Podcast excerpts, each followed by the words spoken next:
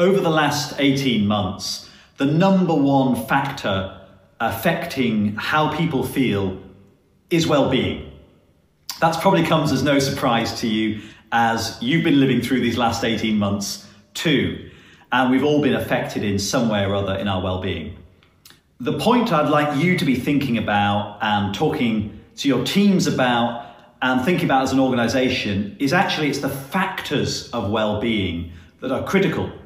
It's easy to lump it as one big factor, but actually at Inpulse we're able to get under the surface and really get the insight into what are the key factors within well-being. And there are three I want to talk with you about today. The first is financial well-being. There is no doubt that from all the surveys we're doing with millions and millions of points of data, that people's financial well-being is really uh, impacting how they're feeling and therefore their performance at work.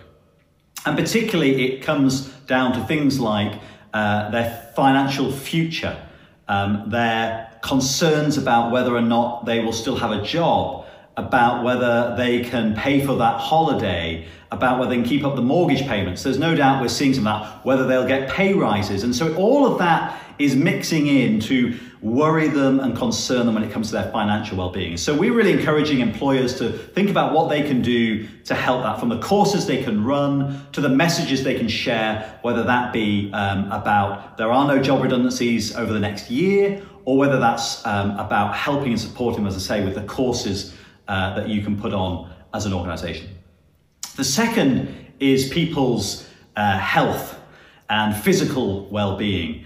Everybody started the pandemic, or a lot of people we saw through the surveys, really working actually on their physical well-being. And they took up running, they watched Joe Wicks, they started doing yoga online, whatever it might have been. But actually that fell away pretty rapidly.